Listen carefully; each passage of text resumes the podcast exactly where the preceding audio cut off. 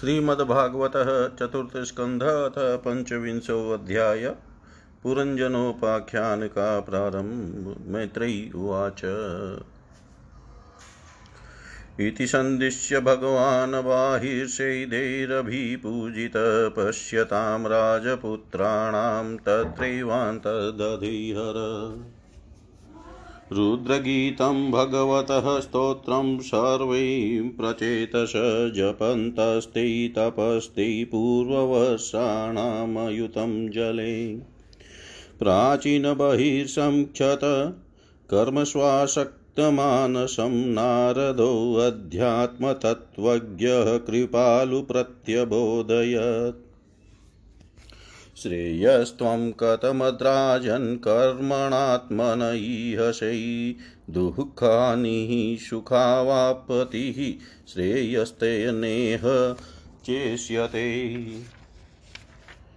राजोवाच, न जानामि महाभाग, परं कर्मापविद्वधि ब्रूहि मे विमलं ज्ञानं, येन मुच्येय कर्मभिः गृहेषु कूटधर्मेषु पुत्रधारधनार्थदि न परं विन्दते मूढो भ्रामयन् संसारवर्त्मसु।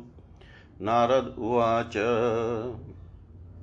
भो भोः प्रजापतैराजन् पश्युन् पश्यतव्याध्वरैः संज्ञापिताञ्जीवसङ्घानि गृणेन सहस्रश।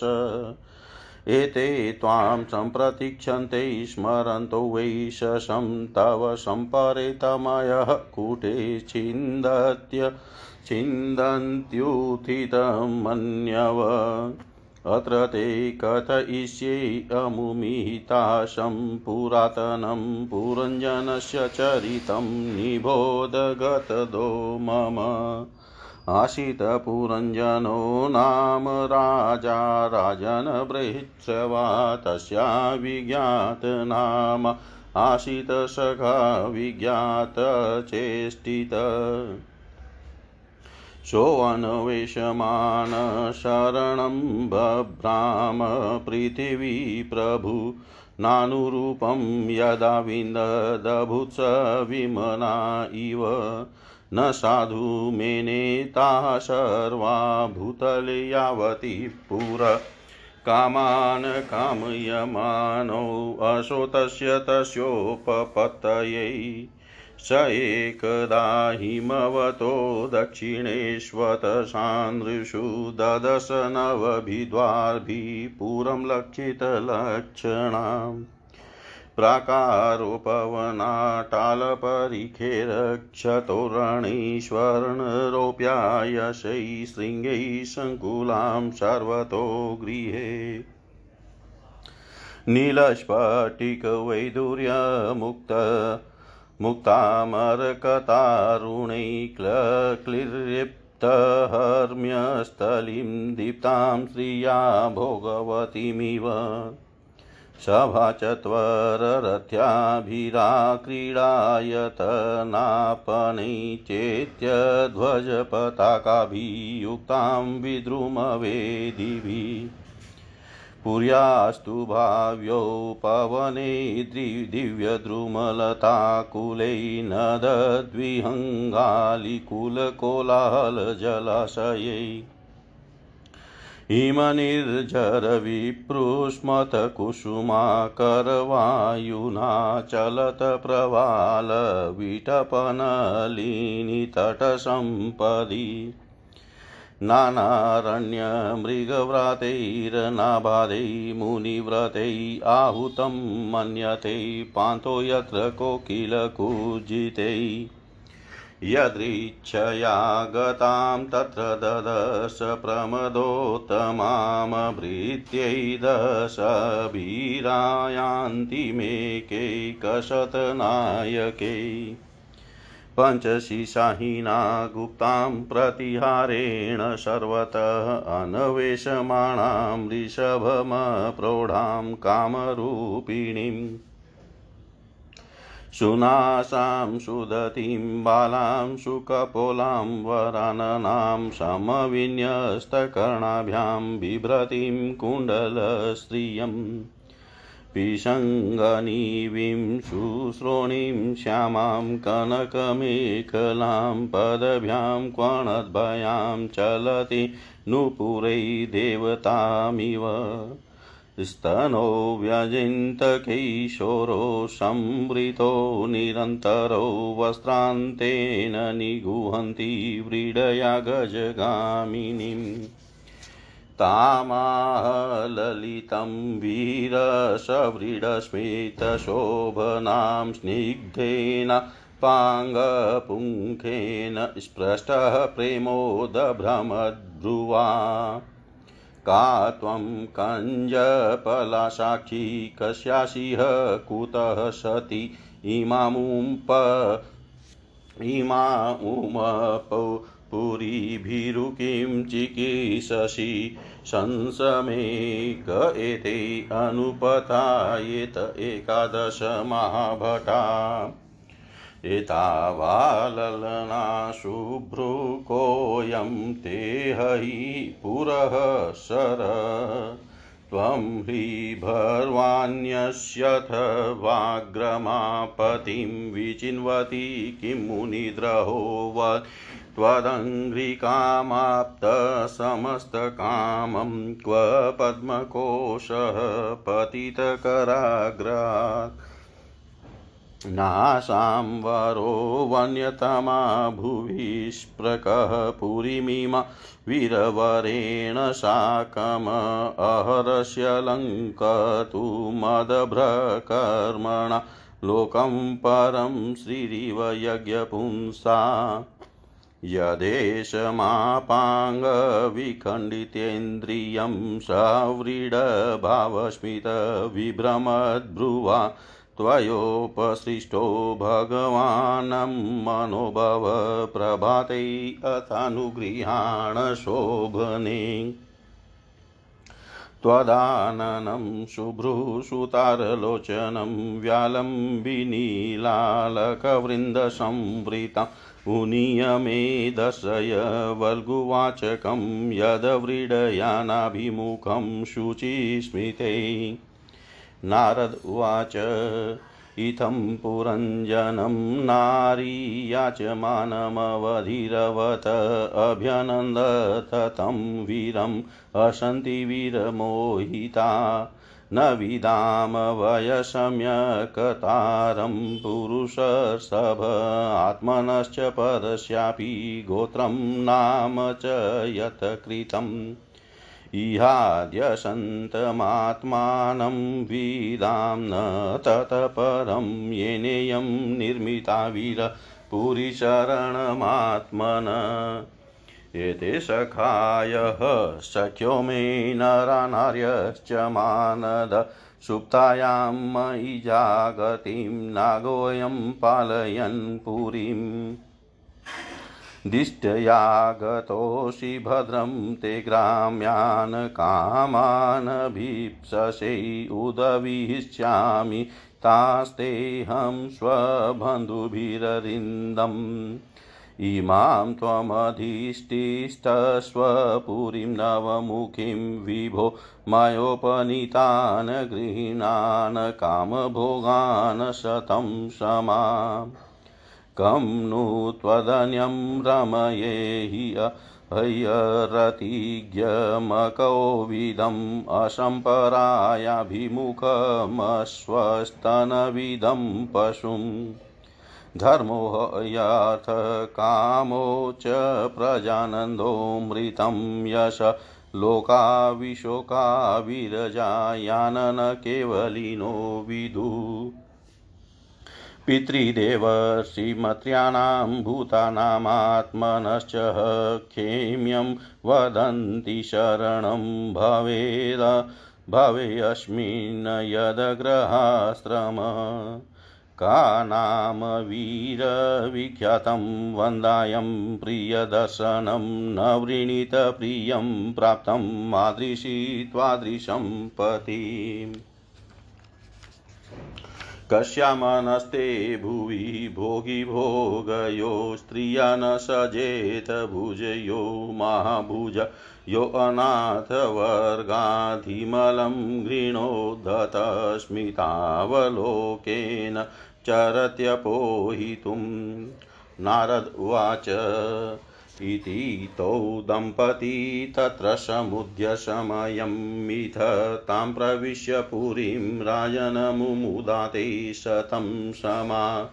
उपगीयमानो ललितं तत्र तत्र च गायकै क्रीडनपरिवृतः। स्त्रीभिर्दिनीमाविशच्छुचौ सप्तोपरि कृताद्वारपुरस्तस्यादस्तु द्वै अधः पृथग्विषयगत्यर्थं तस्याम्यः कश्चन्नेश्वर पञ्चद्वारस्तु पौरस्त्यां दक्षिणे का तथोत्तरा पश्चिमे द्वै अमुषां ते नामानि नृपवर्णये।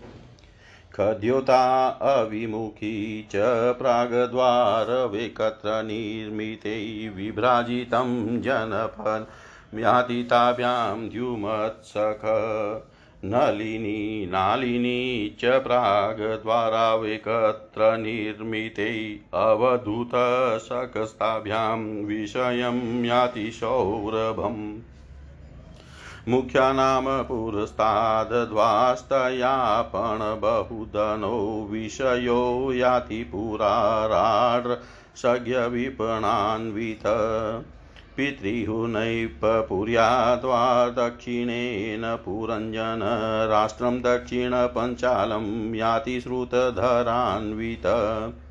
देवहु नाम पुर्याद्वा उत्तरेण पुरञ्जन राष्ट्रमुत्तरपञ्चालं याति श्रुतधरान्वित। आशुरी नाम पश्चादद्वास्तया याति पुरञ्जन ग्रामकं नाम विषयं दुर्मदेन समन्वित। निरिति नाम पश्चादद्वास्तया याति पुरञ्जन वेशसं नाम विषयं लुब्धकेन समन्वित। अन्धावमीशां पौराणां निर्वाकपेशस्तकृतावुभो अक्षणवतामधिपतिस्ताभ्यां याति करोति च।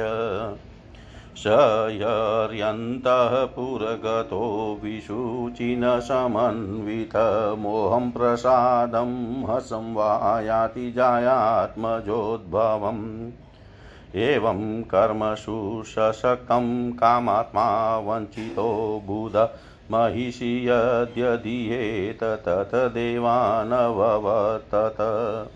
क्वचित् पिबन्त्यां पिबति मदिरां मदविवल अश्नत्यां क्वचिदश्नाति जक्षत्यां सहसजक्षति क्वचिदगायति गायन्त्यां रुदत्यां रुदति, क्वचित् क्वचिद् तसन्त्यां हसति जल्पन्त्यामनुजल्पति। क्वचिद्वावती धावन्त्या तिष्ठन्त्यामनुतिष्ठति अनुशेते शयनायामन्वास्ते क्वचिदाशतिं क्वचित् शृणोति, शृण्वन्त्यां पश्यन्त्यामनुपश्यति क्वचिञ्जिघ्रति जिघ्रन्त्या, स्पशन्त्यां स्पशति क्वचित्। क्वचिच्च शोचतीं, जायामनुशोचति दिन्वत अनुहस्यति हस्यन्त्यां मुदितामनुमोदते। विप्रलब्धो महिष्येवं सर्वप्रकृतिवञ्चितः, निच्छन्नको नुकरोत्यज्ञक्लेब्यात् क्रीडामृगो यथा निच्छन्ननुकरोत्यज्ञक्लेब्यात् क्रीडामृगो यथा इति। श्री मैत्रेय जी कहते हैं विदुर जी इस प्रकार भगवान शंकर ने प्रचेताओं को उपदेश दिया। फिर प्रचेताओं ने शंकर जी की बड़ी भक्ति भाव से पूजा की। इसके पश्चात वे उन राजकुमारों के सामने ही अंतर्धान हो गए। सबके सब प्रचेता जल में खड़े रहकर भगवान रुद्र के बताए स्तोत्र का जप करते हुए दस हज़ार वर्ष तक तपस्या करते रहे। इन दिनों राजा प्राचीन बहर्ष बहिर का चित्तकर्म कांड में बहुत रम गया था। उन्हें अध्यात्म विद्या विशारद परम कृपालु नारद जी ने उपदेश दिया। उन्होंने कहा कि राजन, इन कर्मों के द्वारा तुम अपना कौन सा कल्याण करना चाहते हो? दुख के आत्यंतिक नाश और परमानंद की प्राप्ति का नाम कल्याण है, वह तो कर्मों से नहीं मिलता। राजा ने कहा, महाभाग नारद जी मेरी बुद्धि कर्म में फंसी हुई है, इसलिए मुझे परम कल्याण का कोई पता नहीं है। आप मुझे विशुद्ध ज्ञान का उपदेश दीजिए, जिससे मैं इस कर्म बंधन से छूट जाऊँ। जो पुरुष कपट धर्ममय गृहस्थाश्रम में ही रहता हुआ पुत्र, स्त्री और धन को ही परम पुरुषार्थ मानता है। वह ज्ञान व संसार अरण्य में ही भटकता रहने के कारण उस परम कल्याण को प्राप्त नहीं कर सकता। श्री नारद जी के ने कहा, देखो देखो राजन, तुमने यज्ञ में निर्दय निर्दयता पूर्वक जिन हज़ारों पशुओं की बलि दी है, उन्हें आकाश में देखो। ये सब तुम्हारे द्वारा प्राप्त हुई पीड़ाओं को याद करते हुए बदला लेने के लिए तुम्हारी बाट देख रहे हैं। जब तुम मरकर परलोक में जाओगे, तब ये अत्यंत क्रोध में भरकर तुम्हें अपने लोहे के से सिंगों से छेदेंगे। अच्छा इस विषय में मैं तुम्हें एक प्राचीन उपाख्यान सुनाता हूँ। वह राजा पुरंजन का चरित्र है, उसे तुम मुझसे सावधान होकर सुनो। राजन पूर्व काल में पुरंजन नाम का एक बड़ा यशस्वी राजा था। उसका विज्ञात नामक एक मित्र था। कोई भी उसकी चेष्टाओं को समझ नहीं सकता था। राजा पुरंजन अपने रहने योग्य स्थान की खोज में सारी पृथ्वी में घूमा, फिर भी जब उसे कोई अनुरूप स्थान न मिला, तब वह कुछ उदास सा हो गया। उसे तरह तरह के भोगों की लालसा थी। उन्हें भोगने के लिए उसने संसार में जितने नगर देखे, उनमें से कोई भी उसे ठीक न जचा। एक दिन उसने हिमालय के दक्षिण तटवर्ती शिखरों पर कर्म भूमि भारत खंड में एक नौ द्वारों का नगर देखा। वह सब प्रकार के सुलक्षणों से संपन्न था। सब और से प्रकोटों, बगीचों, अटारियों, खाइयों झरोकों और राजद्वारों से सुशोभित था और सोने, चांदी तथा लोहे के शिखर वालों वाले विशाल भवनों से खचाखच भरा था।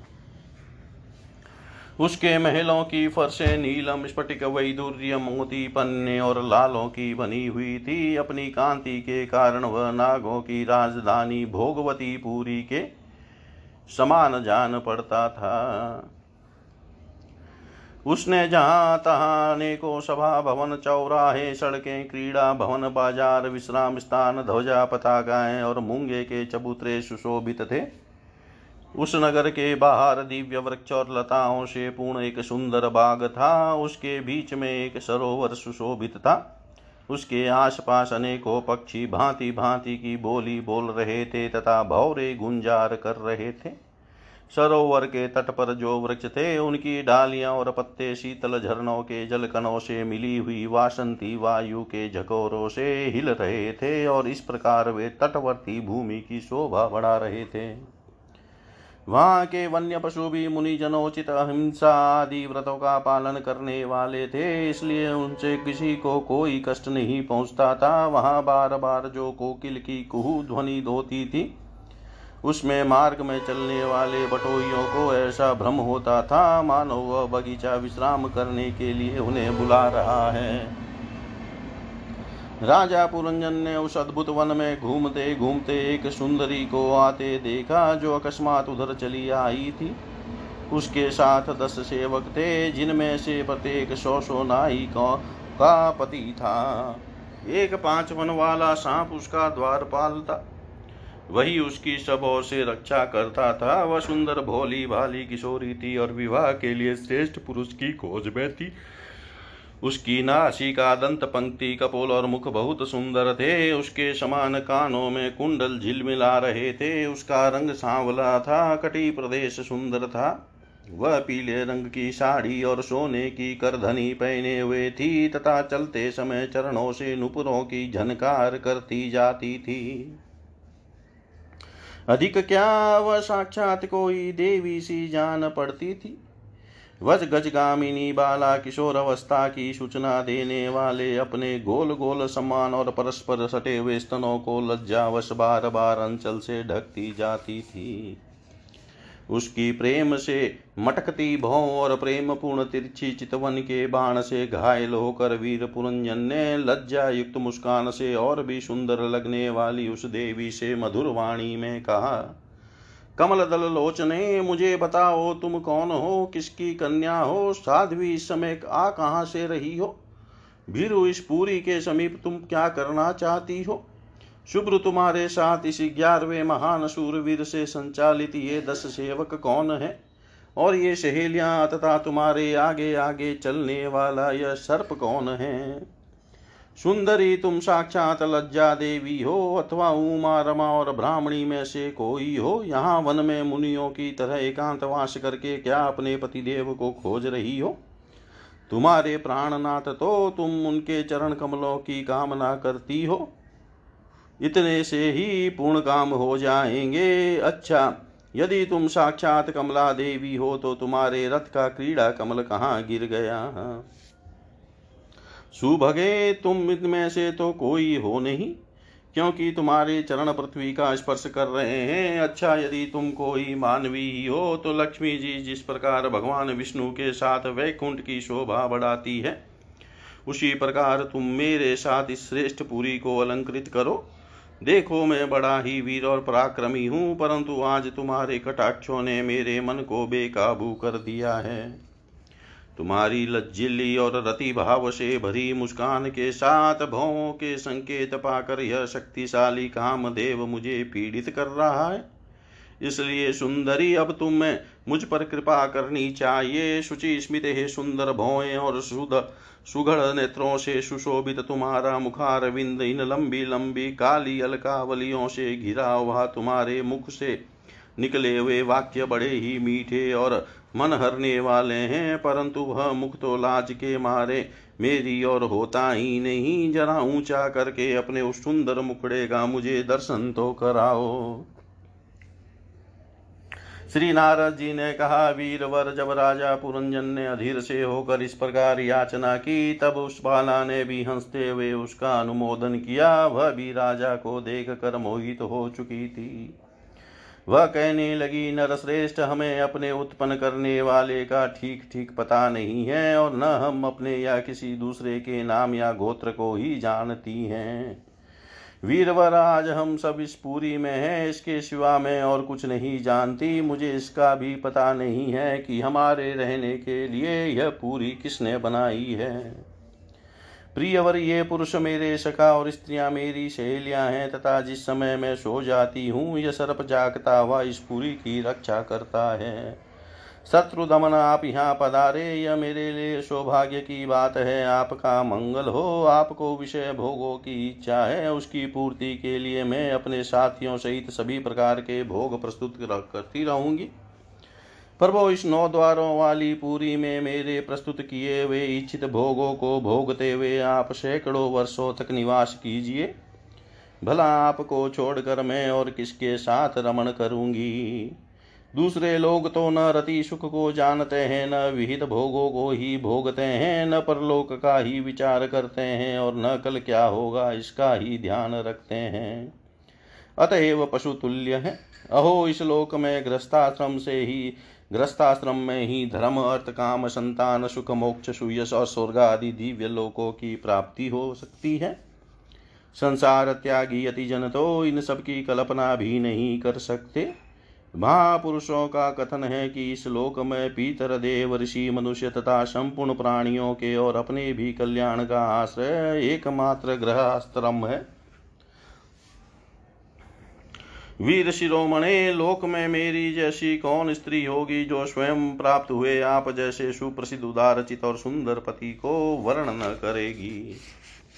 महाबाहो, इस पृथ्वी पर आपकी सांप जैसी गोलाकार, सुकोमल भुजाओं में स्थान पाने के लिए किस कामिनी का चित न ललचाएगा आप तो अपनी मधुर मुस्कान में ही करुणापूर्ण दृष्टि से हम जैसी अनाथाओं के मानसिक संताप को शांत करने के लिए ही पृथ्वी में विचर रहे हैं।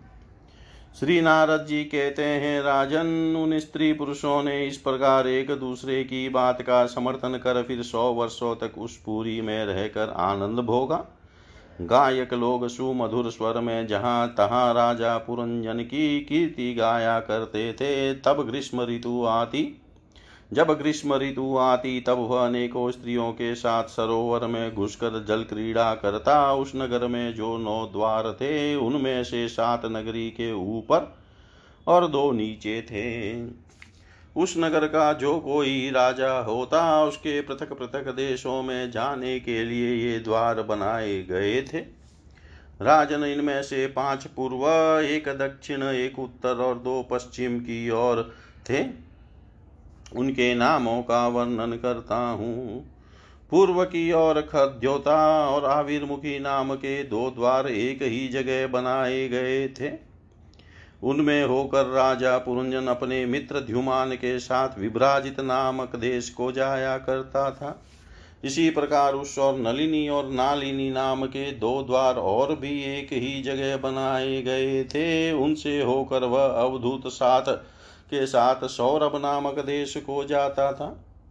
पूर्व दिशा की और मुख्यतः नाम, मुखिया नाम का जो पांचवा द्वार था, उसमें होकर वह रसज्ञ और विपण के साथ क्रमशः बहुधन और आपण नामक के देशों में जाता था। पूरी के दक्षिण की और जो पितृहु नामक द्वार था, उसमें होकर राजा पुरंजन श्रुतधर के साथ दक्षिण पांचाल देश को जाता था। उत्तर की ओर जो देवहु नाम का द्वार था उससे श्रुतधर के साथ ही श्रुतधर के ही साथ वह उत्तर पांचाल देश को जाता था। पश्चिम दिशा में आशुरी नाम का दरवाज़ा था, उसमें होकर वह दुर्मुद नाम, दुर्मुद के साथ ग्रामक देश को जाता था, तथा निरति नाम का जो दूसरा पश्चिम द्वार था। उससे लुब्धक के साथ वह वेशस नाम के देश को जाता था। इस नगर के निवासियों में निर्वाक और पेशस्कृत ये दो नागरिक अंधे थे। राजा पुरंजन आँख वाले नागरिकों का अधिपति होने पर भी इन्हीं की सहायता से जहाँ तहां जाता और सब प्रकार के कार्य करता था। जब कभी अपने प्रधान सेवक विषुचीन के साथ अंतपुर में जाता, तब उसे स्त्री और पुत्रों के कारण होने वाले मोह, प्रसन्नता एवं हर्ष आदि विकारों का अनुभव होता। उसका चित तरह तरह के कर्मों में फंसा हुआ था और काम परवश होने के कारण वह मूड रमणी के द्वारा ठगा गया था। उसकी रानी जो जो काम करती थी, वही वह भी करने लगता था। वह जब मद्यपान करती, तब वह भी मदिरा पीता और मद से उन्मत हो जाता था। जब वह भोजन करती, तब आप भी भोजन करने लगता और जब कुछ चबाती, तब आप ही वही वस्तु चबाने लगता था। इसी प्रकार कभी उसके गाने पर गाने लगता, रोने पर लो, रोने लगता, हंसने पर हंसने लगता और बोलने पर बोलने लगता। वह दौड़ती तो आप भी दौड़ने लगता, खड़ी होती तो आप भी खड़ा हो जाता, सोती तो आप भी उसी के साथ सो जाता और बैठती तो आप भी बैठ जाता। कभी वे सुनने, कभी वह सुनने लगती तो आप भी सुनने लगता।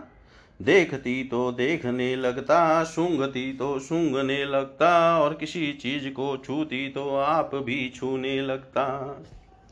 कभी उसकी प्रिया शोकाकुल होती तो आप भी अत्यंत दिन के समान व्याकुल हो जाता। जब वह प्रसन्न होती, आप भी प्रसन्न हो जाता, और उसके आनंदित होने पर आप भी आनंदित हो जाता। इस प्रकार राजा पुरंजन अपनी सुंदरी रानी के द्वारा ठगा गया।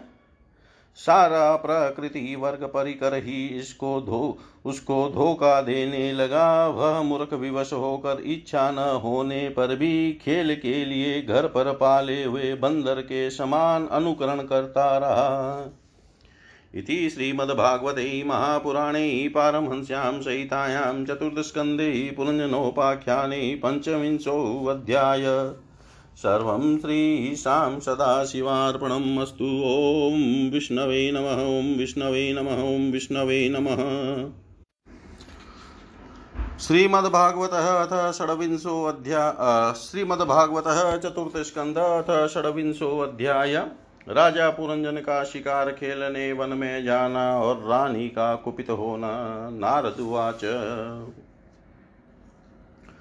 स एकदा महेश्वासो रथं पञ्चाश्वमाशुगं द्विशं द्विचक्रमेकाक्षं त्रिवेणुं पञ्चबन्धुरम् एकरश्म्येकदमनेकमिनीडं द्विकुबरं पञ्चप्रहरणं सप्तवरुतं पञ्चविक्रमम्। हेमोपस्करमारुह्य स्वर्णवर्णाक्षये शुधि एकादश चमुनातः पञ्चप्रस्थमगाध्वनम्।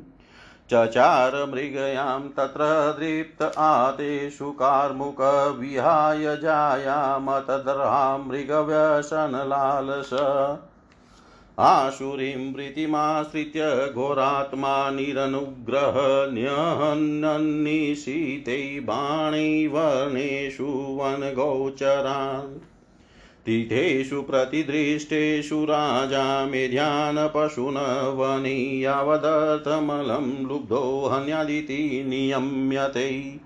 स एवं कर्म नियतं विद्वान् कुर्वित मानवः कर्मणा तेन राजेन्द्रज्ञानेन न स लिप्यते।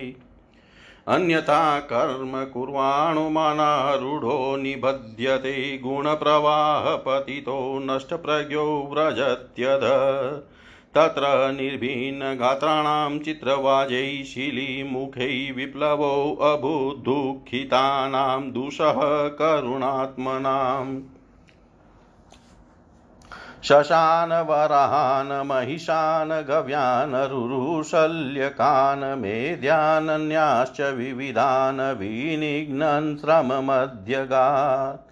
तथ क्षुत्रपरिश्रान्तो निवृतो गृहमेयिवान् कृतस्नानोचितार संविवेशगतक्लम आत्मनमहर्यामचक्रै धूपाले पस्त्रगादिभिः साध्वलङ्कृतसर्वाङ्गो महिष्यामादधे मन तृप्तो हृष्टसुदृप्तश्च कन्दर्पाकृष्टमानस न व्यचष्टवरारोहां गृहिणीं ग्रहमेधिनीम् अन्तपुरस्त्रियो पृच्छद्विमना इव देवेदिशत् अपीव कुशलं रामाशेश्वरीणां यथा पुरा। न तथैतहि रोचन्ते गृहेषु गृहसम्पद। यदि न स्याद् गृहे माता पत्नी वा पतिदेवता, व्यङ्गैरव इव प्राज्ञ, को नामाश्रितदिनवत् क्व ततैशाललनामञ्जनन्त मञ्जन्तं व्यसनार्णवै या मामुद्धरते प्रज्ञां दीपयन्ति पदे पदे। रामाऊचु नरनाथ न जानीमस्त्वत्प्रिया यदवयवस्यति भूतले निरवस्तारे शयानां पश्य शत्रुहन्। नारदुवाच पुरञ्जन स्वमहिषीं निरख्यावधूतां भुवि तत्सङ्गोन्मथितज्ञानो वैक्लव्यं परमं ययो। शान्तवयन्श्लक्षणया वाचा हृदयेन विधूयता प्रेयस्याः स्नेहसरम्भलिङ्गमात्मनि नाभ्यगात् अनुनिन्येथ शनकैवीरो अनुनयकोविद पश्पशपादयुगलमाचोतसङ्गलालिताम् पुरञ्जन्वाच नूनं त्वकृतपुण्यास्ते भृतया यश्वीश्वराः शुभै कृतागस्वात्मसात् कृत्वा शिक्षादण्डं न युञ्जते। परमोऽनुग्रहो दण्डो भृत्येषु प्रभुपा प्रभुणार्पितबालो न वेद तत्त्व ततन्विबन्धुकृत्य ममर्शन सा त्वं मुखं सुदति शुभ्रवनुरागभारव्रीडा विलम्बविलसदशीतावलोकम् नीलालकालीभिरूपस्कृतमुनशं न स्वानाम प्रदर्शय मनस्विनी वल्गुवाक्यम् तस्मिन् तस्मिन् दधे दममहं तव वीरपत्नी योऽन्यत्र भूषुरकुलात् कृतकिल्बिषस्तम पश्येन वितभयमुन्मुदितं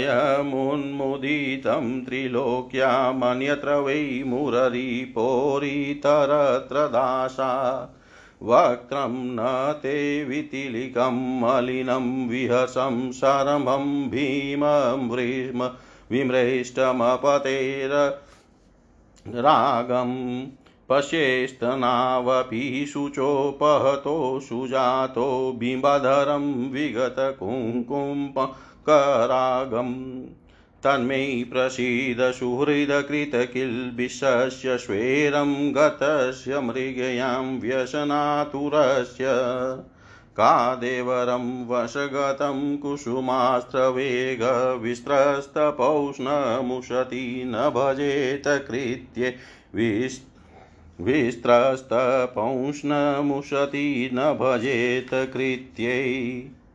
श्री नारद जी कहते हैं, राजन एक दिन राजा पुरंजन अपना विशाल धनुष सोने का कवच और अक्षय तरकस धारण कर अपने ग्यारहवें सेनापति के साथ पाँच घोड़ों के शीघ्रगामी रथ में बैठकर पंचप्रस्थ नाम के वन में गया।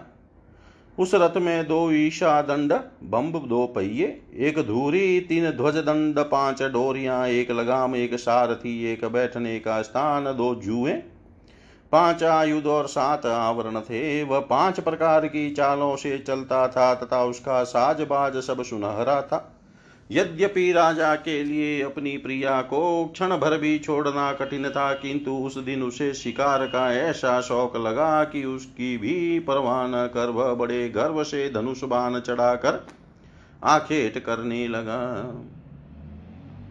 इस समय आशुरी वृत्ति बढ़ जाने से उसका चित बड़ा कठोर और दया शून्य हो गया था। इससे उसने अपने तीखे बाणों से बहुत से निर्दोष जंगली जानवरों का वध कर डाला।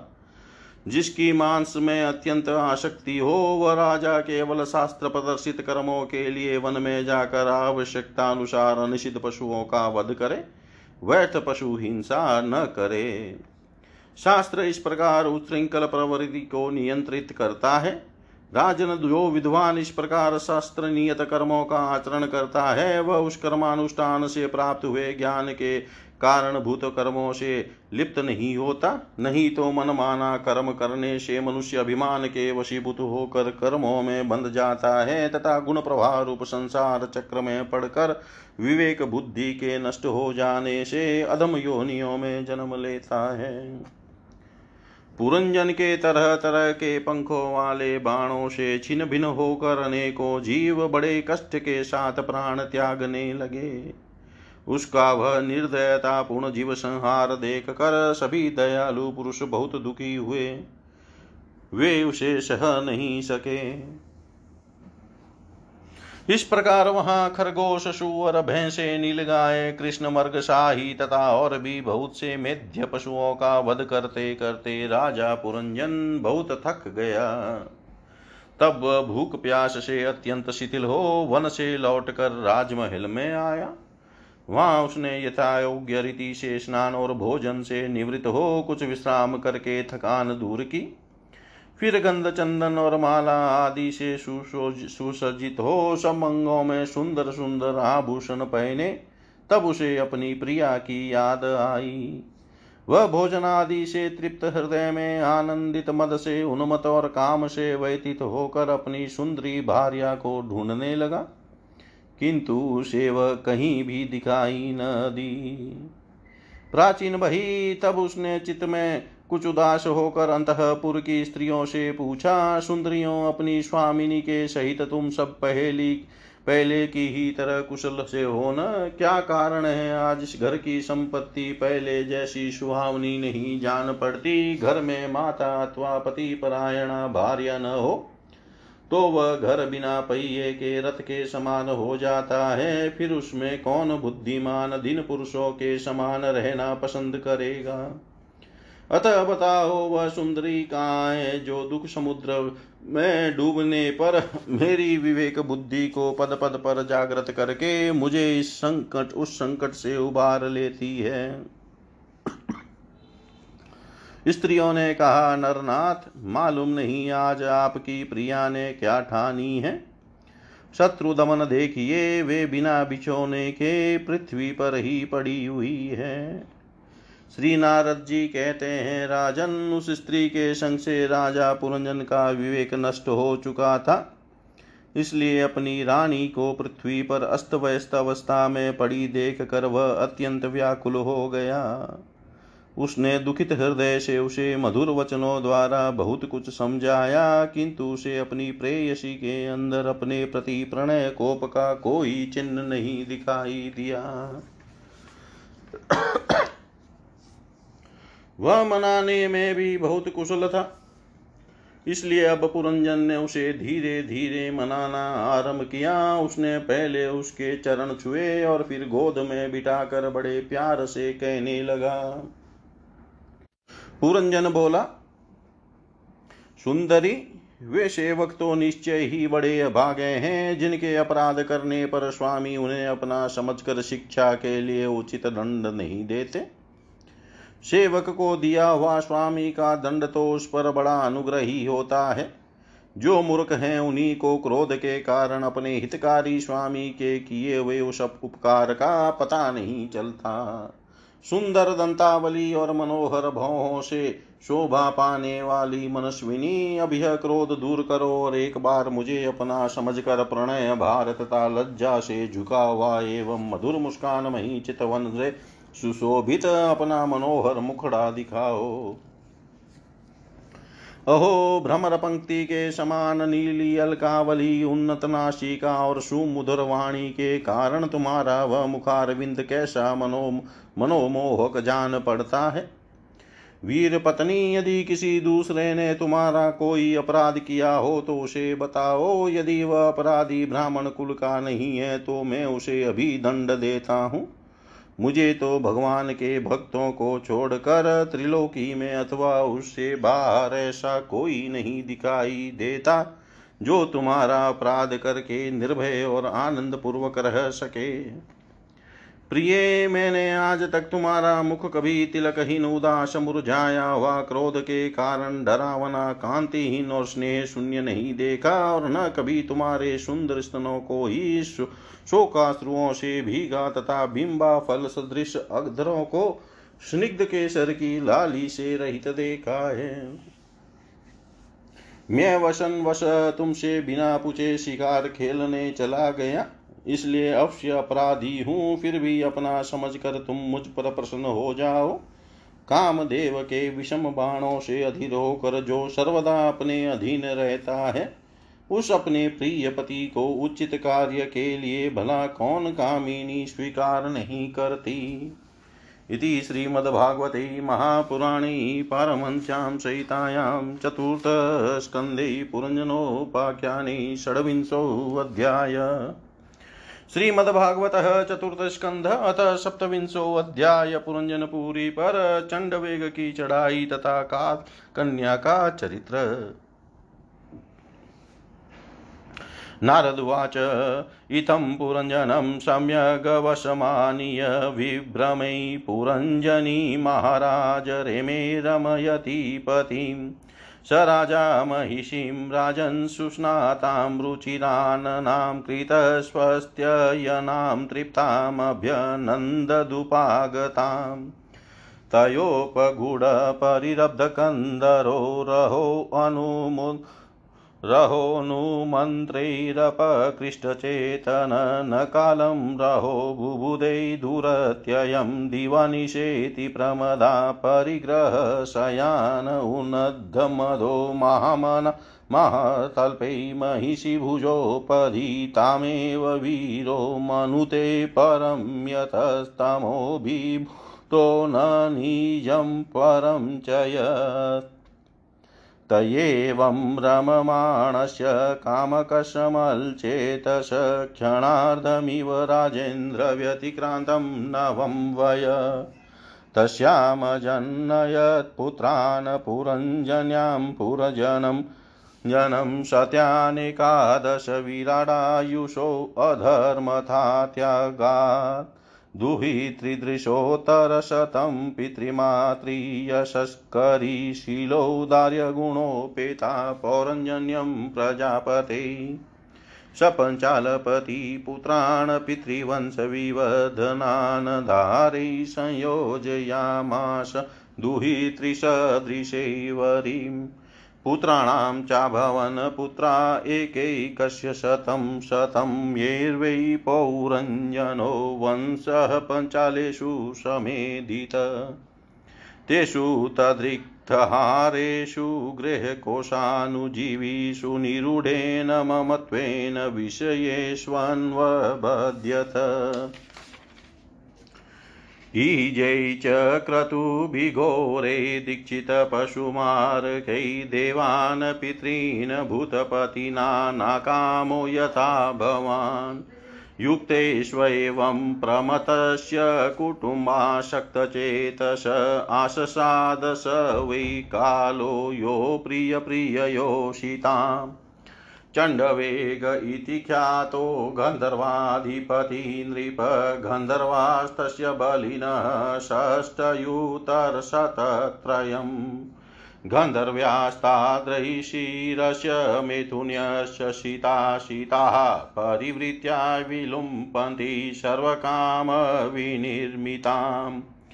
ते चण्डवेगानुचरा पुरञ्जनपुरं यदा हतु मारेभिरे तत्र प्रत्यषेधत्प्रजागर स सप्तभिशतैरेको विशन्त्या च शतं समा पुरञ्जन्पुराध्यक्षो गन्धर्वे युधे बली। क्षीयमाणेष्वसम्बन्धे एकस्मिन् बहुवियुधा चिन्तां परां जगमात स राष्ट्रपुरबान्धव, स एव पुर्या मधुभृकपञ्चालेषु स्वपार्षदे उपनीतं बलिं गृहीण स्त्रीजितो नाविदद्भयम् कालस्य दुहिता कचित्रिलोकीं वरमिच्छति पर्यटन्ति न बहिष्मन् प्रत्यनन्दत कश्चन। दुर्भाग्येनात्मनो लोके विश्रुता दुर्भगेति शासयातुष्टा राजसयेतु वृता दातपूर्वै वरम् कदाचिदट्मानाशा ब्रह्मलोकान् महिं गतं वव्रै बृहदवृतं माँ तु जानति काममोहिता महिषरम्भ्य विपुलमदा चापं सुदुःसहम्। स्थातु महर्षीनेकत्र मध्याञ्चा विमुखो मुने। ततो विहतसङ्कल्पा कन्यकायवनेश्वरं मयोपदिष्टमासाद्य वव्रे नाम्ना भयं पतिम् ऋषभं यवनानां त्वां वृणे विरेप्सितं पतिं। सङ्कल्पस्त्वयि भूतानां कृत किल नरिष्यति। द्वाविमावनुशोचन्ति बालवसद्वग्रहो यलोकशास्त्रोपनतं न राति न तदिच्छति। अथो भजस्व माँ भद्र भजन्ति मे दयां कुरु एतावान् पौरुषो धर्मो यदाताननुकम्पते कालकन्योदितवचो निशम्य यवनेश्वर चिकीर्षुदेव गुह्यं सस्मितं तामभाषत मया निरूपितस्तुभ्य पतिरात्मसमाधिनाभिनदन्ति लोकोऽयं त्वां भद्रामसम्मताम् त्वं व्यक्तगतिर्भुक्षवलोकं कर्मविनिर्मितं याहि मे प्रीतना युक्ता प्रजानाशं प्रणेष्यसि प्रजवारोऽयं मम भ्राता त्वं च मे भगिनी भव चराम्युभाम्यां लोके अस्मिन् व्यक्तो भीमसेनिक। श्री नारद जी कहते हैं, महाराज, इस प्रकार वह सुंदरी अनेकों नखरों से पुरंजन को पूरी तरह अपने वश में कर उसे आनंदित करती हुई विहार करने लगी। उसने अच्छी तरह स्नान कर अनेक प्रकार के मांगलिक श्रृंगार किए तथा भोजन आदि से तृप्त होकर वह राजा के पास आई। राजा ने उस मनोहर मुख वाली राजमहिषी का सादर अभिनंदन किया। पुरंजनी ने राजा का आलिंगन किया और राजा ने उसे गले लगाया। फिर एकांत में मन के अनुकूल रहस्य की बातें करते वह ऐसा मोहित हो गया कि उस कामिनी में ही चित लगा रहने के कारण उसे दिन रात के भेद से निरंतर बीतते हुए काल की दुस्तर गति का भी कुछ पता न चला। मद से छका हुआ मनस्वी पुरंजन अपनी प्रिया की भूजा पर सिर रखे महामूल्य शैया पर पड़ा रहता, उसे तो वह रमणी ही जीवन का परम फल जान पड़ती थी। अज्ञान से आवृत हो जाने के कारण उसे आत्मा अथवा परमात्मा का कोई ज्ञान न रहा।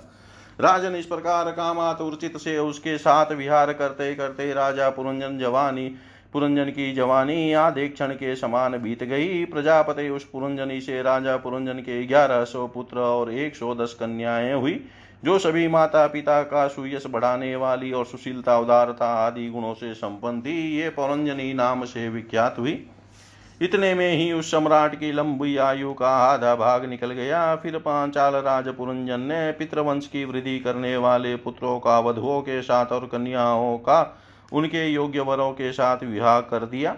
पुत्रों में से प्रत्येक के सौ सौ पुत्र वे उनसे वृद्धि को प्राप्त होकर पुरंजन का वंश सारे पांचाल देश में फैल गया। इन पुत्र, पौत्र, ग्रह, कोष, सेवक और मंत्री आदि में दृढ़ ममता हो जाने से वह इन विषयों में ही बंध गया।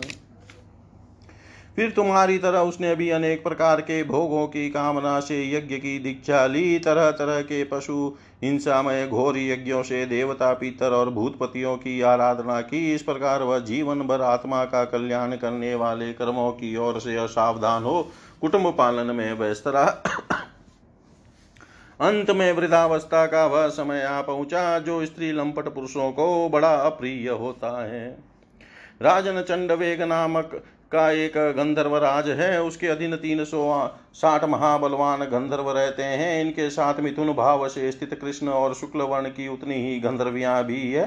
ये बारी बारी से चक्कर लगाकर भोग विलास की सामग्रियों से भरी पूरी नगरी को लूटती रहती हैं। गंधर्व राज चंडवेग के उन अनुचरों ने, जब राजा पुरंजन का नगर लूटना आरंभ किया, तब उन्हें पाँच फन के सरप प्रजागर ने रोका। यह पुरंजनपुरी की चौकसी करने वाला महाबलवान सर्प सौ वर्ष तक अकेला ही उन सात सौ बीस गंधर्व गंधर्वियों से युद्ध करता रहा। बहुत से वीरों के साथ अकेले ही युद्ध करने के कारण अपने एकमात्र संबंधी प्रजागर को बलहीन हुआ। देख, राजा पुरंजन को अपने राष्ट्र और नगर में रहने वाले अन्य बांधवों के सहित बड़ी चिंता हुई। वह इतने दिनों तक पांचाल देश के उस नगर में अपने दूतों द्वारा लाए हुए कर को लेकर विषय भोगों में मस्त रहता था। स्त्री के वशुभूत रहने के कारण इस अवश्यम भाई भय का उसे पता ही न चला। भयस्मन इन्हीं दिनों काल की एक कन्यावर की खोज में त्रिलोकी में भटकती रही, फिर भी उसे किसी ने स्वीकार नहीं किया। वह काल कन्या जरा बड़ी भाग्यहीना थी। इसलिए लोग उसे दुर्भगा कहते थे। एक बार राजसी पुरु ने पिता को अपना यौवन देने के लिए अपनी ही इच्छा से उसे वर लिया था। इससे प्रसन्न होकर उसने उन्हें राज्य प्राप्ति का वर दिया था। एक दिन मैं ब्रह्मलोक से पृथ्वी पर आया तो वह घूमती घूमते मुझे भी मिल गई। तब मुझे नैष्टिक ब्रह्मचारी जानकर भी कामातुरा होने के कारण उसने वरना चाहा। मैंने उसकी प्रार्थना स्वीकार नहीं की। इस पर उसने अत्यंत कुपित होकर मुझे यह दुसह साप दिया कि तुमने मेरी प्रार्थना स्वीकार नहीं की, अतः तुम एक स्थान पर अधिक देर न ठहर सकोगे। तब मेरी ओर से निराश होकर उस कन्या ने मेरी सम्मति से यमनराज भय के पास जाकर उसका पति रूप से वर्णन किया और कहा, वीरवर, आप यवनों में श्रेष्ठ हैं। मैं आपसे प्रेम करती हूँ और पति बनाना चाहती हूँ। आपके प्रति किया हुआ जीवों का संकल्प कभी विफल नहीं होता। जो मनुष्य लोक अथवा शास्त्र की दृष्टि से देने योग्य वस्तु का दान नहीं करता, जो और जो शास्त्र दृष्टि से अधिकारी होकर भी ऐसा दान नहीं लेता, वे दोनों ही दुराग्रही और मूढ़ हैं, अतएव शोचनीय है। भद्र, इस समय मैं आपकी सेवा में उपस्थित हूँ। आप मुझे स्वीकार करके अनुग्रहित कीजिए। पुरुष पुरुष का सबसे बड़ा धर्म दीनों पर दया करना ही है।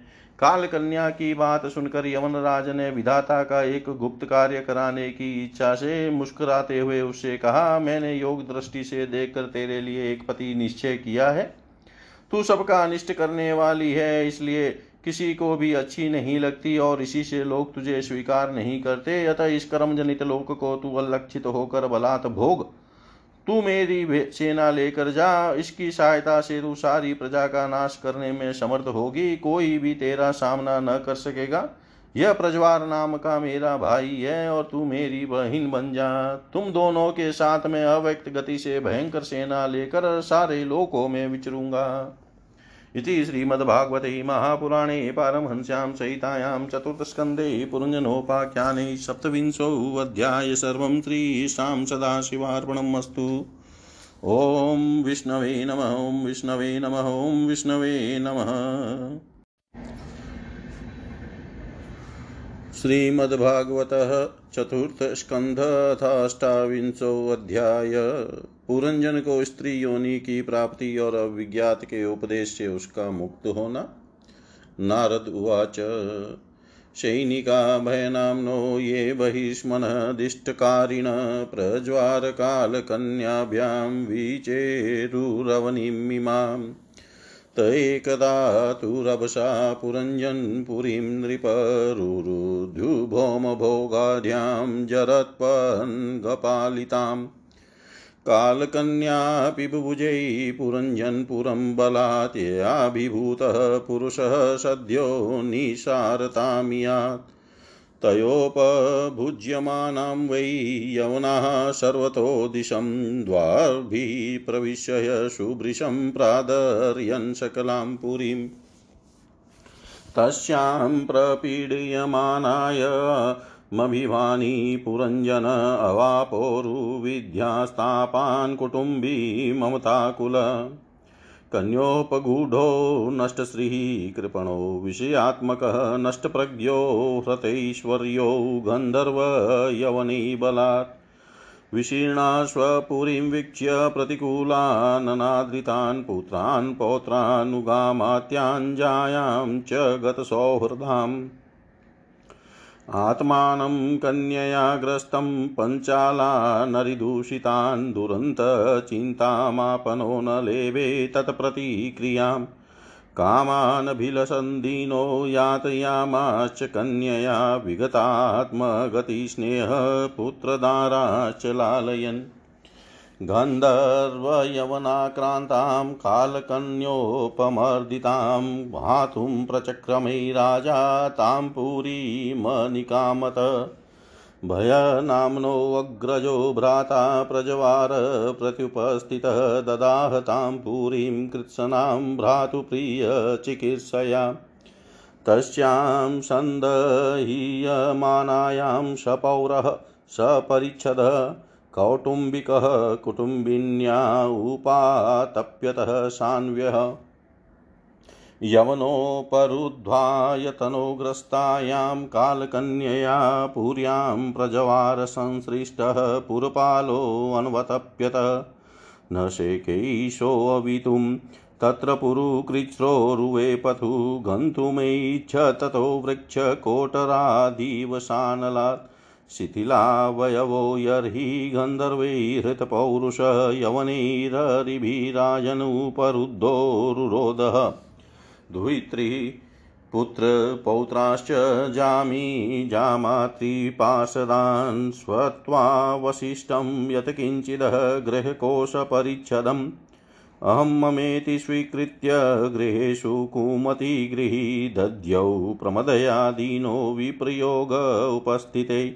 लोकान्तरं गतवती मय्यनाथा कुटुम्बिनी वतिष्यते कथं त्वेषां बालकाना बालकान्ननुशोचति न मय्यनाशिते भुक्ते नाश्नाते स्नाति मत्परा मयि रुष्टे सुसन्त्रस्ता भत्सिते यत् वाग्भयात् प्रबोधयति मा विज्ञं व्यूषिते शोककर्षिता वत्मे तद्गृहमेदीयं वीरशूरपि नेष्यति।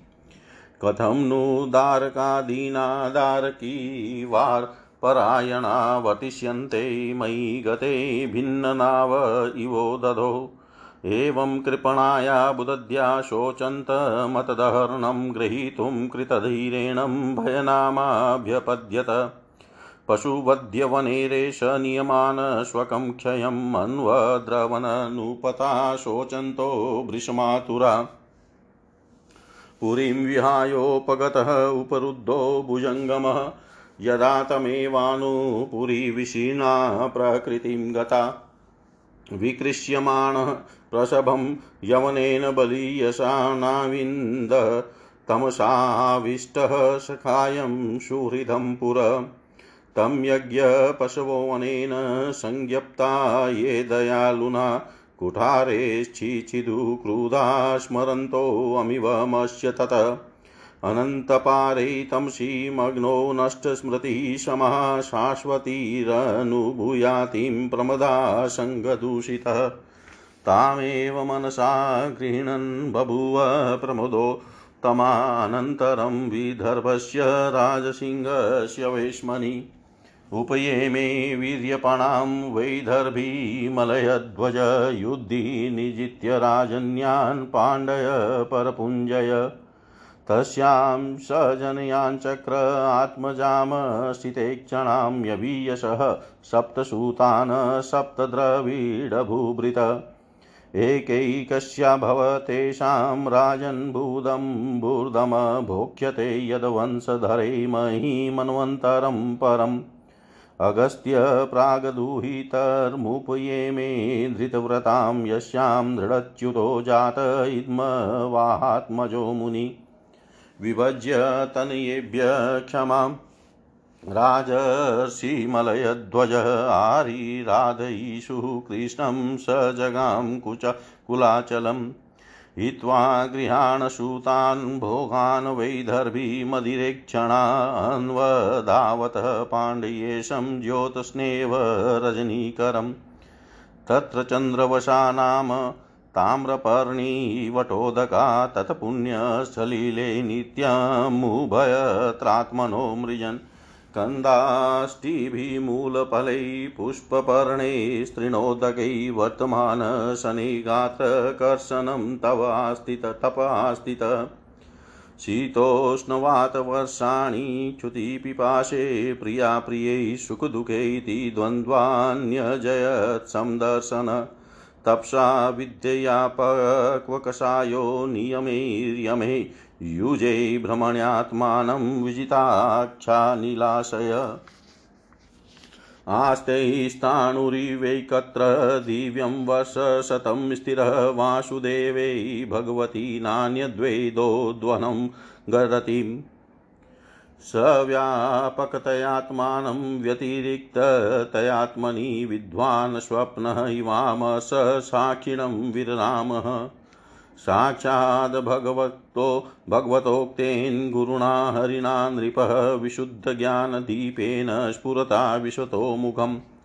परे ब्रह्माणि चात्मानं परं ब्रह्म तथात्मनि वीक्षमाणो विहायेच्छामस्मादुपररामः पतिं परमधर्मज्ञं वैदर्भीमलयध्वजम् प्रेमणा पर्यचरद्धित्वा भोगान् सा पतिदेवता चिरवासा व्रतक्षामा वेणीभूतशिरोरुहा बभावुपः पतिं शान्ताशिखा शान्तमिवानलम्।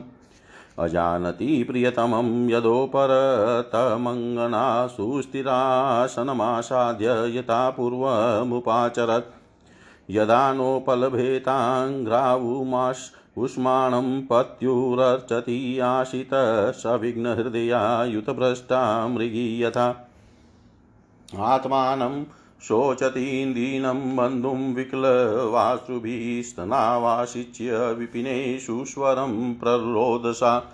उत्तिष्ठोत्तिष्ठ राजर्षै इमामुदधिमेखलां दस्युभ्यः क्षत्रबन्धुभ्यो बिभ्यतिं पातु महर्षि।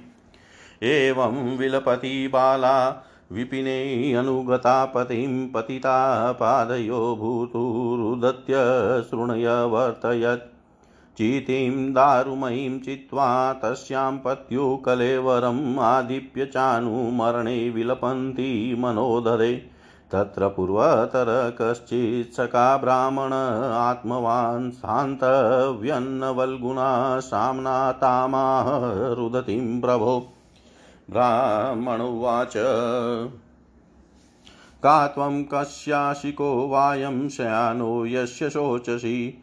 जानासि किं सखायं माँ येनाग्रे विच विचचतः अपि स्मरसि चात्मानं विज्ञातसखं सखे त्वा माँ पदं मनिवच्छन् भौम भोगरतो गत हंसावहं च त्वं चार्यसखायो मानसायनोऽभूतान्मन्तरावोकः सहस्रपरिवत्सरान्।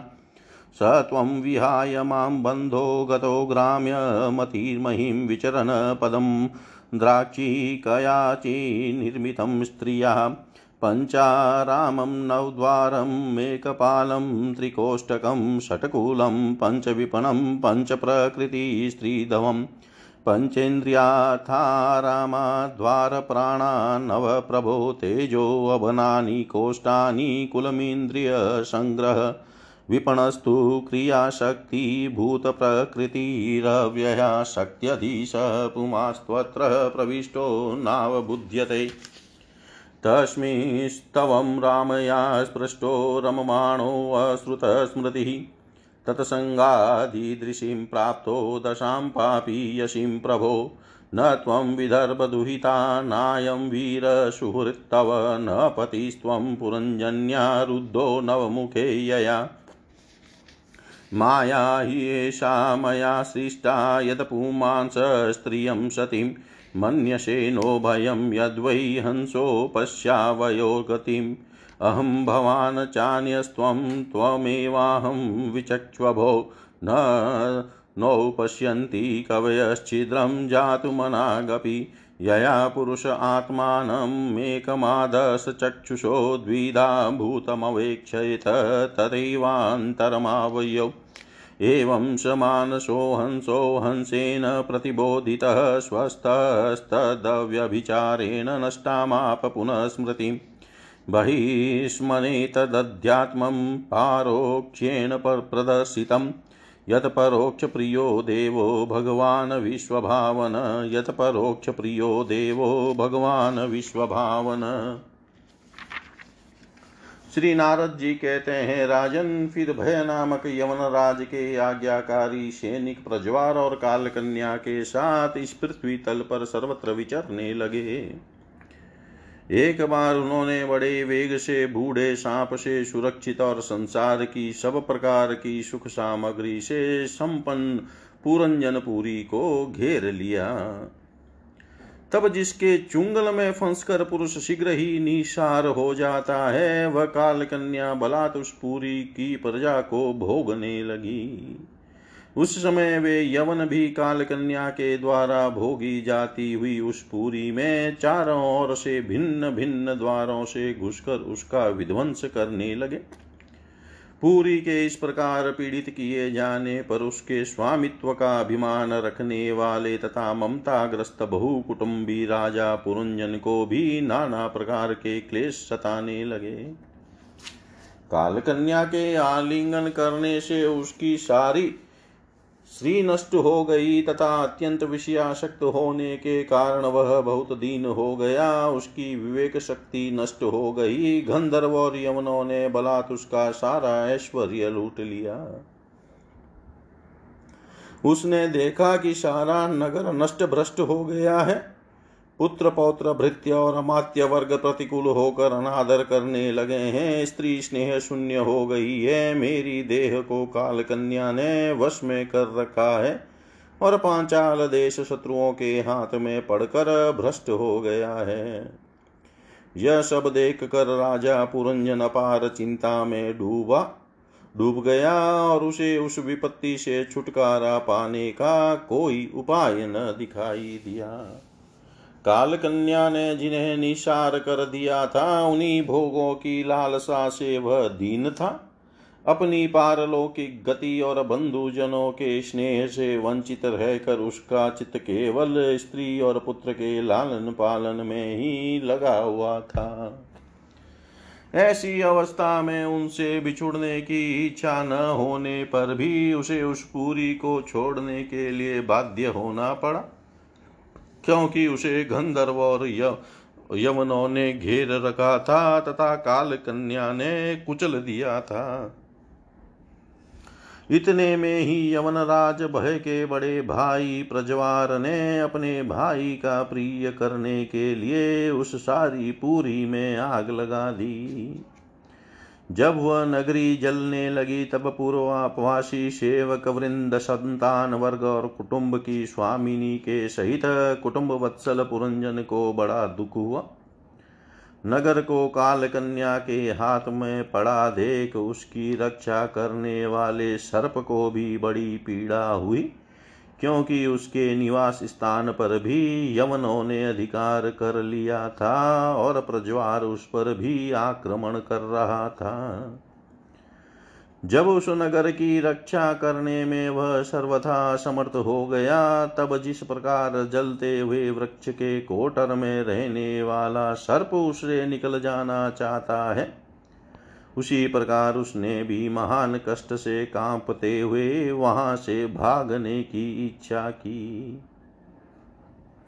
उसके अंग प्रत्यंग ढीले पड़ गए थे तथा गंधर्वों ने उसकी सारी शक्ति नष्ट कर दी थी।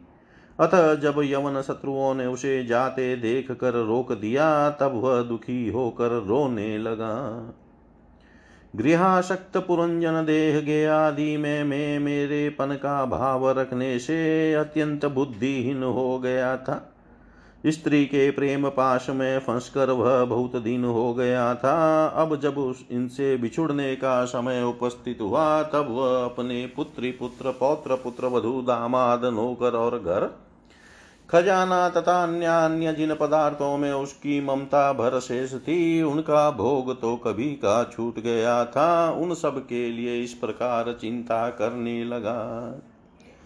हाय मेरी भार्या तो बहुत घर गृहस्थी वाली है। जब मैं परलोक को चला जाऊँगा, तब वह असहाय होकर किस प्रकार अपना निर्वाह करेगी? इसे इन बाल बच्चों की चिंता ही खा जाएगी।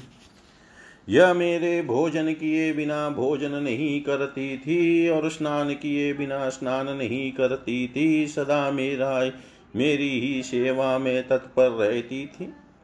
मैं कभी रूठ जाता था तो यह बड़ी भयभीत हो जाती थी और झिड़कने लगता तो डर के मारे चुप रह जाती थी। मुझसे कोई भूल हो जाती तो यह मुझे सचेत कर देती थी।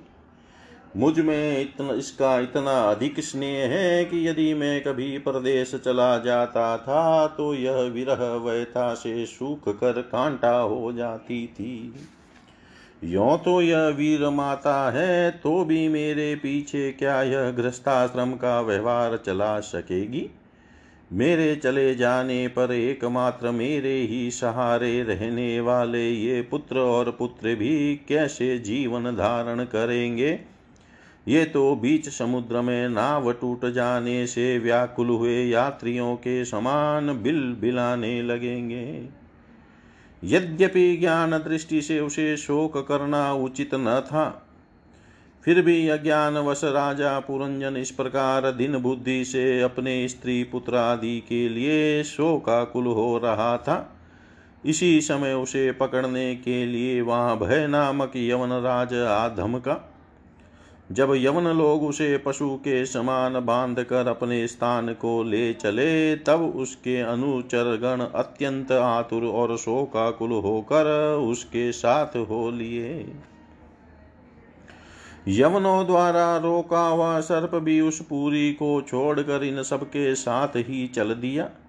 उसके जाते ही सारा नगर छिन्न भिन्न होकर अपने कारण में लीन हो गया। इस प्रकार महाबली यवन राज के बलपूर्वक खींचने पर भी राजा पुरंजन ने अज्ञान अज्ञानवश अपने हितेशी एवं पुराने मित्र अविज्ञात का स्मरण नहीं किया। उस निर्दय राजा ने जिन यज्ञ पशुओं की बलि दी थी, वे उसकी दी हुई पीड़ा को याद करके उसे क्रोधपूर्वक कुठारों से काटने लगे। वह वर्षों तक विवेकहीन अवस्था में अपार अंधकार में पड़ा निरंतर कष्ट भोगता रहा। स्त्री की आसक्ति से उसकी यह दुर्गति हुई थी। अंत समय में भी पुरुंजन कोशी का चिंतन बना हुआ था, इसलिए दूसरे जन्म में वह नृप श्रेष्ठ विदर्भ राज के यहाँ सुंदरी कन्या होकर उत्पन्न हुआ। जब यह विदर्भ नंदनी विवाह योग्य हुई, तब विदर्भ राज ने घोषित कर दिया कि इसे सर्वश्रेष्ठ पराक्रमी वीर ही ब्याह सकेगा। तब शत्रुओं के नगरों को जीतने वाले पांड्य नरेश महाराज मलय ध्वज ने समर भूमि में समस्त राजाओं को जीत कर उसके उससे छोटे सात पुत्र उत्पन्न किए, जो आगे चलकर द्रविड़ देश के सात राजा हुए। राजा फिर उनमें से प्रत्येक पुत्र के बहुत बहुत पुत्र उत्पन्न हुए, जिनके वंशधर इस पृथ्वी को मनवंतर के अंत तक तथा उसके बाद भी भोगेंगे। राजा मलय ध्वज की पहली पुत्री बड़ी व्रतशीला थी। उसके साथ अगस्त्य ऋषि का विवाह हुआ, उससे उनके दृढ़चित नाम का पुत्र हुआ और दृढ़चित के इद्मवाह हुआ। अंत में राजसी मलय ध्वज पृथ्वी को पुत्रों में बांट कर भगवान श्री कृष्ण की आराधना करने की इच्छा से मलय पर्वत पर चले गए। उस समय चंद्रिका जिस प्रकार चंद्रदेव का अनुसरण करती है उसी प्रकार मतलोचना वे धरभी ने अपने घर पुत्र और समस्त भोगों को तिलांजलि दे पांड्य नरेश का अनुगमन किया। वहाँ चंद्रवशा, ताम्रपर्णी और बटोदका नाम की तीन नदियाँ थी। उनके पवित्र जल में स्नान करके वे प्रतिदिन अपने शरीर और अंतकरण को निर्मल करते थे। वहाँ रहकर उन्होंने कंद, बीज, मूल, फल, पुष्प, पत्ते, तृण और जल से ही निर्वाह करते हुए बड़ा कठोर तप किया। इससे धीरे धीरे उनका शरीर बहुत सुख गया। महाराज मलय ध्वज ने सर्वत्र समदृष्टि रखकर, शीत उष्ण वर्षा, वायु, भूख प्यास प्रिय अप्रिय सुख दुखादि सभी द्वंद्वों को जीत लिया। तप और उपासना से वासनाओं को निर्मूल कर तथा यम नियम आदि के द्वारा इंद्रिय प्राण और मन को वश में करके वे आत्मा में ब्रह्म भावना करने लगे। इस प्रकार सौ दिव्य वर्षों तक स्थाणु के समान निश्चल भाव से एक ही स्थान पर बैठे रहे। भगवान वासुदेव में सुदृढ़ प्रेम हो जाने के कारण इतने समय तक उन्हें शरीर आदि का भी भान न हुआ। राजन, गुरु स्वरूप साक्षात श्री हरि के उपदेश किए हुए तथा अपने अंतकरण में सब और स्फूरित होने वाले विशुद्ध विज्ञान दीपक से उन्होंने देखा कि अंतकरण की वृत्ति का प्रकाशक आत्मा, स्वप्नावस्था की भांति देहादि समस्त उपाधियों में व्याप्त तथा उनसे पृथक भी है। ऐसा अनुभव करके वे सब और से उदासीन हो गए।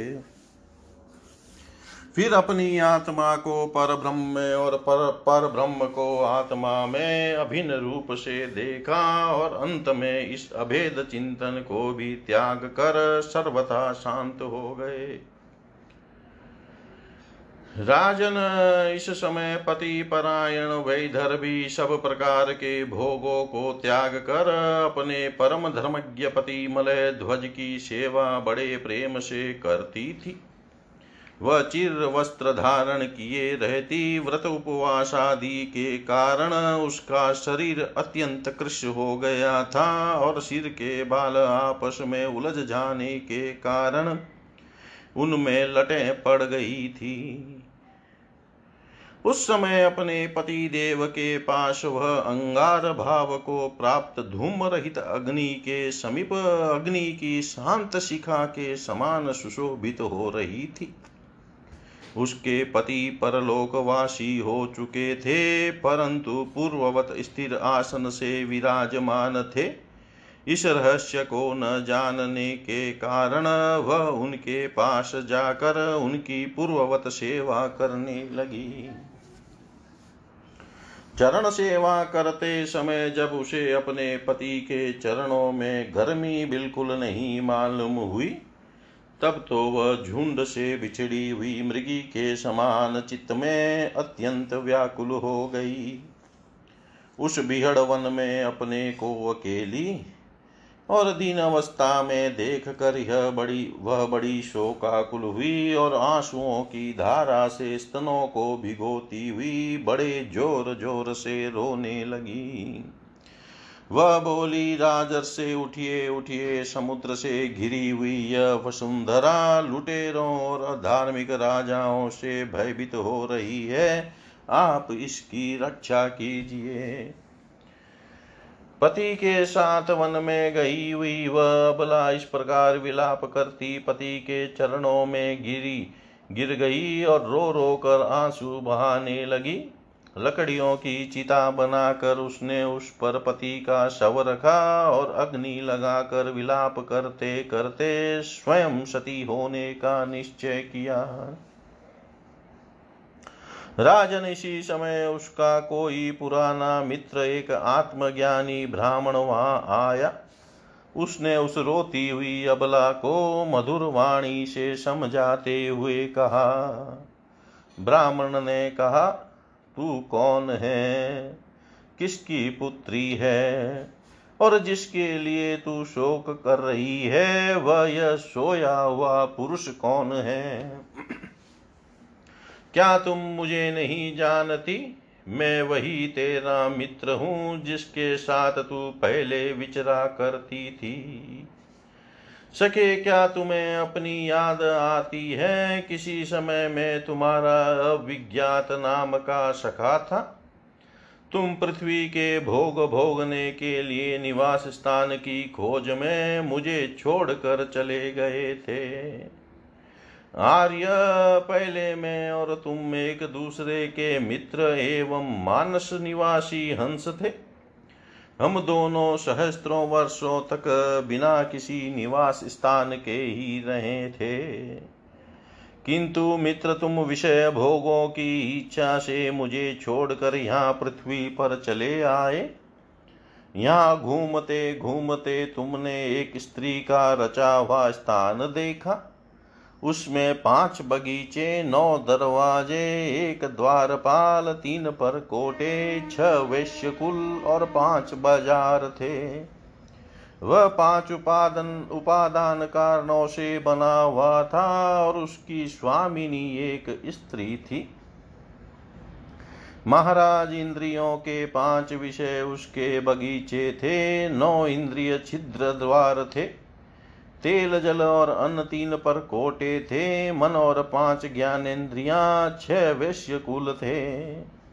क्रिया शक्ति रूप कर्मेंद्रिया ही बाज़ार थी। पाँच भूत ही उसके कभी क्षीण न होने वाले उपादान कारण थे। और बुद्धि शक्ति ही उसकी स्वामिनी थी। यह ऐसा नगर था जिसमें प्रवेश करने पर पुरुष ज्ञान शून्य हो जाता है, अपने स्वरूप को भूल जाता है। भाई, उस नगर में उसकी स्वामिनी के फंदे में पड़कर उसके साथ विहार करते करते तुम भी अपने स्वरूप को भूल गए और उसी के संग से तुम्हारी यह दुर्दशा हुई है। देखो, तुम न तो विदर्भ राज की पुत्री हो, और न यह वीर मलय ध्वज तुम्हारा पति ही। जिसने तुम्हें नौ द्वारों के नगर में बंद किया था, उस पुरंजनी के पति भी तुम नहीं हो।